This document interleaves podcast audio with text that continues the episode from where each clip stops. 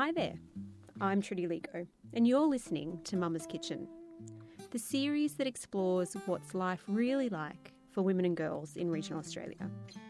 So pop the kettle on, put your feet up, and join me as I share a cuppa with some pretty amazing women.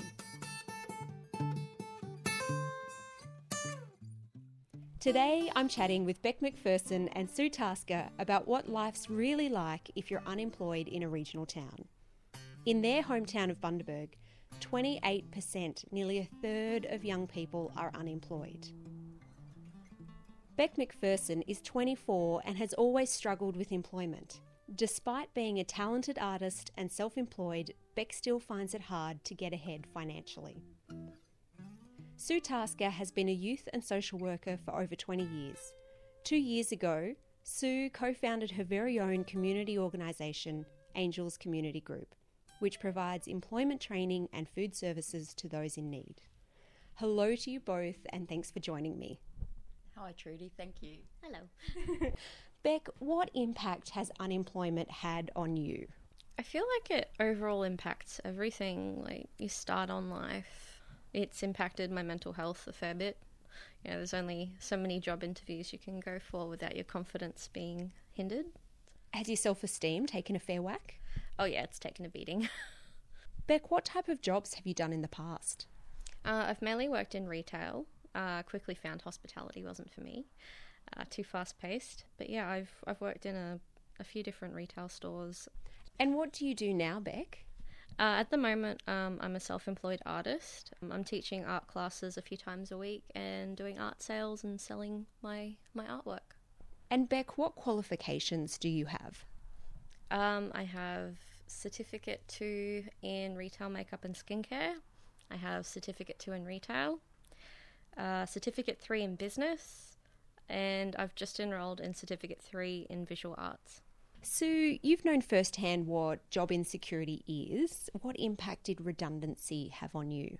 Well, when you've done the one thing for so long, that's your identity. That's who you are. So you're suddenly you're suddenly just a person and you don't know where to go to, you don't know where to turn. And is this a chance that you start something different or do you go back to the safety of what you're doing?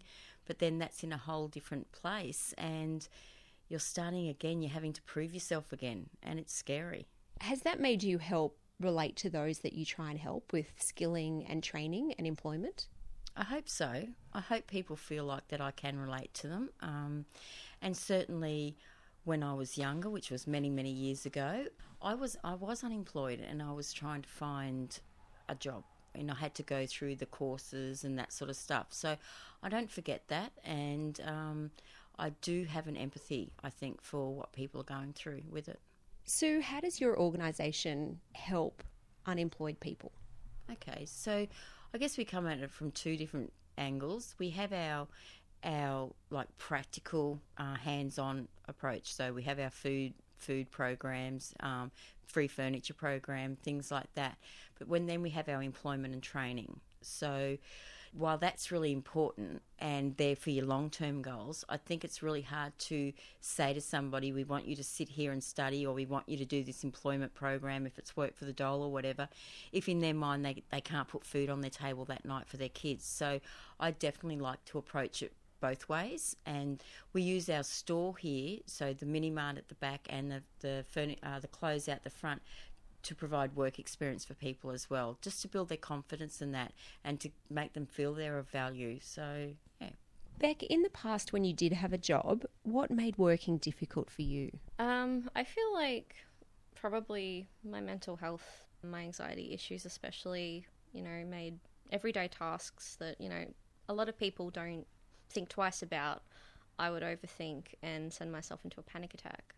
How long have you been diagnosed for?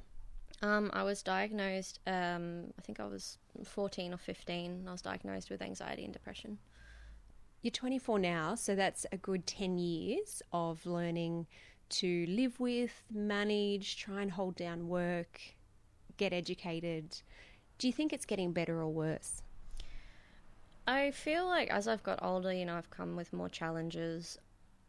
As for getting better or worse, I feel like it just fluctuates. You learn how to deal with certain things, and then new problems may come up, and you have to learn how to deal with them as well. So, what does it mean having anxiety in the workplace? What are the things that can happen that make it really difficult to do the task at hand or keep focused? Uh, time management skills, you know, that's always a big thing. You stress that you're not going to get something done in time, so then you muck up and you obviously don't get it finished in time. Um, and a simple chat with the boss can lead to, you know, a breakdown, that sort of stuff. Have employers in the past for you been supportive, or even do you think they've really understood how challenging it is what you do face? I can think of one employer in particular that was really, really good. But yeah, my my other employers that I've had, yeah, they haven't really understood and it's it's made it quite difficult to try and, you know, keep a healthy relationship going. When you hit your low points, are you able to go to work? I'm lucky if I can even get out of bed on the low days. So, how common is depression anxiety amongst the youth that you work with? It's high. Um, just from the training programs that we've, run here in the last few years, anxiety would be one of the highest things that they suffer from, um, to the point that they, I think one young um, girl, it took her two weeks of trying to actually get through the door. And then if she's met with negativity on the other side of that door, that just closes that down straight away. So um, I love where we run our programs from. It's a house. It's it's informal. We have some flexibility, and we can take into account some of that anxiety issues. So, I think that us as employers or people that provide employment and training programs, we need to be really aware of that and make it a, a nice soft area for them. We need to prepare them for work, but some people it's baby steps. And at the end of a program, if the fact that that person has stayed at that program and turned up every day, then I think that's important that we see that as a success and that the government in their while they're doing these programs allow us to count that as success sorry because it's stepping stones for some people and you, not everyone is going to do uh, like you've seen you can't do a study course and suddenly you're work ready because you have all this other stuff going on so some people it takes a bit longer and i think um, it's important that we can try and provide that environment for them so, obviously, mental health is one of the big challenges, but what are some of the other common reasons that make it difficult for young people to get a job in Bundaberg? Okay. Well, the first thing's practical. You know, it's a shortage shortage of jobs. I mean, people can say there's not, but I bet you if we looked at one job vacancy and we looked at how many people are applying for it, it's it's numbers. In the long run, it's numbers. You know, but then you have the whole other thing that comes along with it. Um, people being prepared for work their background, what they've grown up with.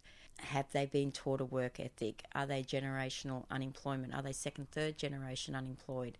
So there's a whole lot of stuff in there that that I just don't think we can say brand all youth the same and it's youth unemployment across the board. It's an individual reasons for everyone. Beck, 28%, so nearly a third of Bundaberg's young people are unemployed. How many of your friends are out of work? I have a good majority of friends who are unemployed. Why is it hard for them to get a job, do you think? I feel like, you know, once you haven't been able to get a job for so long, eventually you start to give up and you lose the motivation to get out there and, you know, get a stable job. One of the common responses people say when they hear about regional statistics and the lack of jobs is why don't people just move? Beck, is relocation something that you've contemplated? I've thought about moving to the city on and off for ages, but it's not as simple as just, you know, pack up your car and go and start a new life somewhere. You know, it's expenses, it's losing your supports that you've got. And I've realized recently that I have a lot of supports here in Bundy, and I feel like without them, you know, I could maybe get a job in the city, but I don't feel like it would, you know, work as a long term solution for me because my mental health would plummet. It would make you really vulnerable. Yeah. Sue, in your experience, how willing are young people to start from the bottom? I don't want to generalise. but, you know, I often hear, you know, I'm not going to work at, I should say Macca's, but that's the thing. I'm not going to work at Macca's, don't want to work at Macca's, um, don't want to do this. And the reality is, we all had to start there at some point. And I think people that work at McDonald's get the best training and they make great workers. Um, my son started there, so, and I don't think it's a youth thing, just. I think it's unemployment in general. Sometimes you just need to take a job that you don't want to really do because it's easier to get a job when you have a job. And sometimes we just need to go, okay, it's not what I want to do 10 years down the track, but for right now, it's going to be okay. And Beck, you've been nodding vigorously while Sue's been talking. Can you relate to this? Have you started at the bottom with some work? Absolutely, yeah. Um, a lot of people also, you know, not everyone realizes that, you know, sometimes if, say, you want to be a barista, you want to be a chef, you have to start, you know, by doing the dishes. You have to start as that bottom person. But a lot of people don't realize that you know, without those roles being played, the rest of, you know, the industry doesn't function.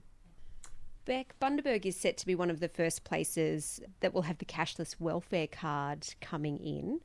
If it's introduced, how do you feel about the government potentially managing your income? Honestly, I feel like it's a double edged sword. You know, it could really benefit some people, and you know, um, I know that they're worried about, you know, people with habits and addictions. You know, you want to make sure you know where that money's going, but at the same time, if, you know, people, you know, rely on that sort of stuff, they'll find a way to get it, whether, you know, crime rates might go up. Um, yeah, it's it's kind of hit and miss. And how about you, Sue? What's your feelings towards it? I can, I can see a, a contemplative look on your face. I'm actually torn because there's one part of me that says, okay, we, we are lucky enough to live in a country that if we are unemployed, we get assistance. Do we have a right to say how what form that assistance comes in?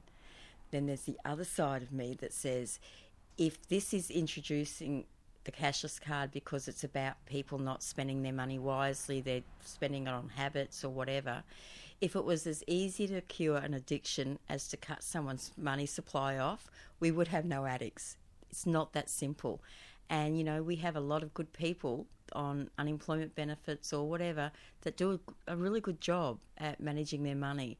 So I don't know if it's a fair system. Would I like to be told how to manage my money? No, not even if I was on unemployment benefits. I'd feel quite resentful of that.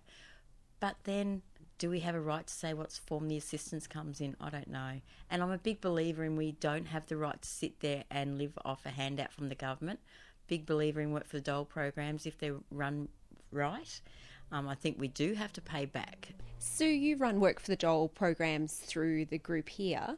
What are some of those programs that young people are involved in? What's some of the work they're doing? Okay, we don't presently run work for the dole, but we we did um, for a number of years, and in my previous job I was. So I think we did valuable programs that they did. So they did the shop for a start. And then we in Bundaberg we couldn't have group activities anymore, so it meant that we couldn't employ a supervisor and that. So it made the program very hard to do actually anything really worthwhile. I mean, this, the work for the Dole program led to this shop opening, and we've helped thousands of people of the community now by this shop being here. So and the guys loved it. You know what I mean? They really actually took ownership of it, and they can be proud that they were part of building this. So, a work for the Dole program run well and properly is awesome.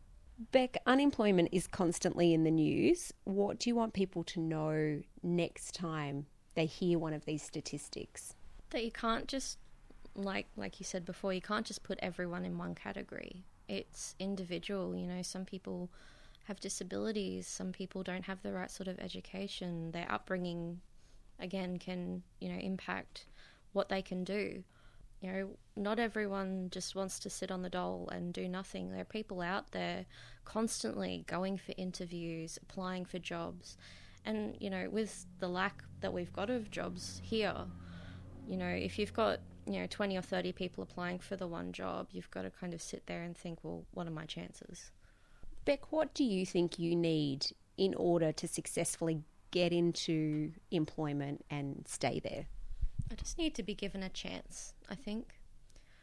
I feel, you know, there may need to be some better understanding of, you know, my sort of, well, not just mine, but uh, youth mental health and that sort of stuff with lenience. You know, you have to have rules, but there should be a little bit of lenience. Say if you have the flu, go to the doctor, get a doctor's certificate. With mental health, if you have a breakdown, it's not that easy to get a certificate. And a lot of the time, people feel, you know, they, they think that you're faking it. And, you know, that can be quite confronting.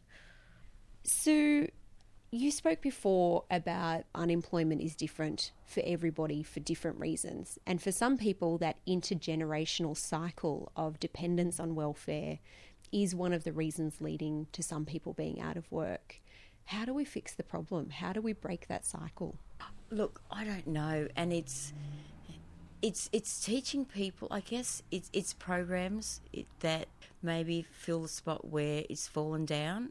It's talking about giving people a reason to work other than money, because you will support a lifestyle based on what you can get for nothing. So if mum and dad's manage to live on unemployment benefits, then you learn those skills and you'll manage to live on it. But if you can think about that there's other reasons that we can work and that we can get young people thinking about we just aren't working for the money that we that and, and adults as well there's lots of reasons we work and um, i think yeah, just starting starting there. It's it's a tough thing. When I was doing youth work, I've had the situation where the young person we she got herself a job and she was the only one in that family working. So how do you make yourself get up in the morning when everyone else is sleeping in? I mean, it's a it's tough, and that's that becomes the, from the inside of the, the young person, I think, and it's it's supporting them if they're not getting that support from home. It's it's organisations, it's friends, it's you know, whoever, giving them the support and encouragement to do that to break that cycle. But it's it's tough because a young person can get a job, but sometimes, as as you felt, Beck, sometimes it's hard to maintain that job for different reasons. So getting the jobs, the as much as like we have thirty percent unemployment rate, but sometimes that's the easy bit it's staying in that job that's the hard bit. And it's it's about teaching young people resilience and how to handle life and how to get through that anxiety and still get to work. So it, it's support systems i guess is what i'm saying. Beck have you got any ideas? You and your friends who are struggling to find work do you see a solution to the problem? Trying to be optimistic about it. Um, you know, you can't just throw throw up some new businesses and that sort of stuff but I feel like, you know, some people we just need to be given a chance. Even, you know, I don't care if it's a a job getting my hands dirty. It's a start, and it's an income, and it makes you feel like you've got a purpose. So I think people just need to be given a chance. Beck, how do you feel about your own future career? Is it something that you are positive about, or do you hold concerns? I do hold concerns with what I'm doing at the moment. You know, it gets me by, but I, you know, I can't earn enough at the moment with what I'm doing to, you know, get my own place. I'm 24. You know, I think it's time to spread the wings a little bit. You know, getting around's hard. There is public transport, yes, but for public transport, you need money. Yeah. Sue, how do you see the future for those that you're working with and trying to help make their lives a little bit easier or a little bit more financially stable? Look, I, I, agree with Beck. We've got to stay hopeful. We've got to stay positive. Um, if you don't stay positive, then you're in real trouble, I think. But it's scary.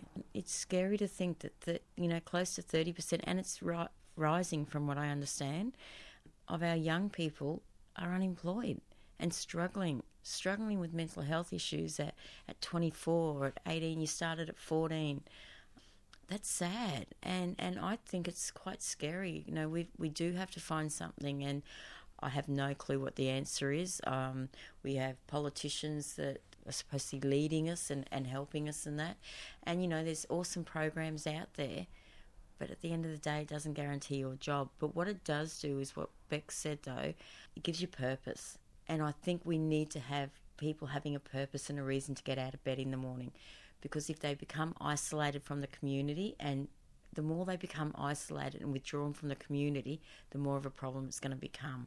So I just think we have to just keep trying to engage these youth and, and not let them fall between the cracks and get forgotten. There has to be some transition from school.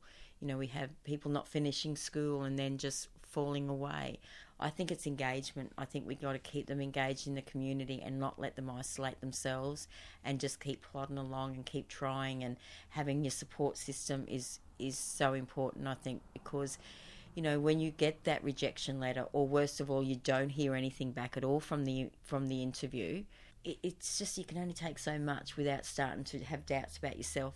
And I know that from my own personal experience so I just think the support system and, and organisations just need to keep trying to to encourage. But at the end of the day, if the work's not there, the work's not there, is it? Beck, whose responsibility do you think it is to work on making this problem go away? Is it young people's? I feel like it's a joint effort. You know, we need not just the young people, but employers and, I don't know, government support and it's hard for employers too, because I know as a small organisation, when someone is, and I've had that experience with friends that they can't work because of depression or anxiety. I've had that with employees that can't work. So, as an employer, it's really tough also if you take on somebody that has those issues because you need them at work. And if they're not turning up, it becomes hard as an employee. So there's no simple solution. I, I don't know what it is. I guess it starts with the young people, and we work to, to build young people's confidence. When you're battling anxiety and you're battling rejection and that, you need someone to, to help pick you up and go, it is going to get better, and the right job is probably maybe around the corner. Um, I'm a big believer in things do happen for a reason, and if you've missed out on a job, it could be because the right one is just there and that's what I used to tell myself. And I was devastated when I missed out on a job 20 odd years ago when I came back to Bundaberg for the first time. It was a job I was doing, totally blew it. I was like, oh my God. Did a course at my previous work 20 years later, would never have thought I'd got into youth work. I started in admin and then progressed from there. And now, and then a bad situation of a redundancy and a a personal loss in our family led me to here. So things sometimes have a funny roundabout way of getting there, but we get there in the end. You've been listening to Mama's Kitchen, presented and produced by me, Trudy Ligo. This podcast has been made possible by the fabulous folks at Creative Regions and with the generous support of the WOW Regional Voice Program the Tim Fairfax Family Foundation, and ABC Wide Bay. You've also been listening to One More Round by David Szesztay from the Free Music Archive. Thanks for listening in.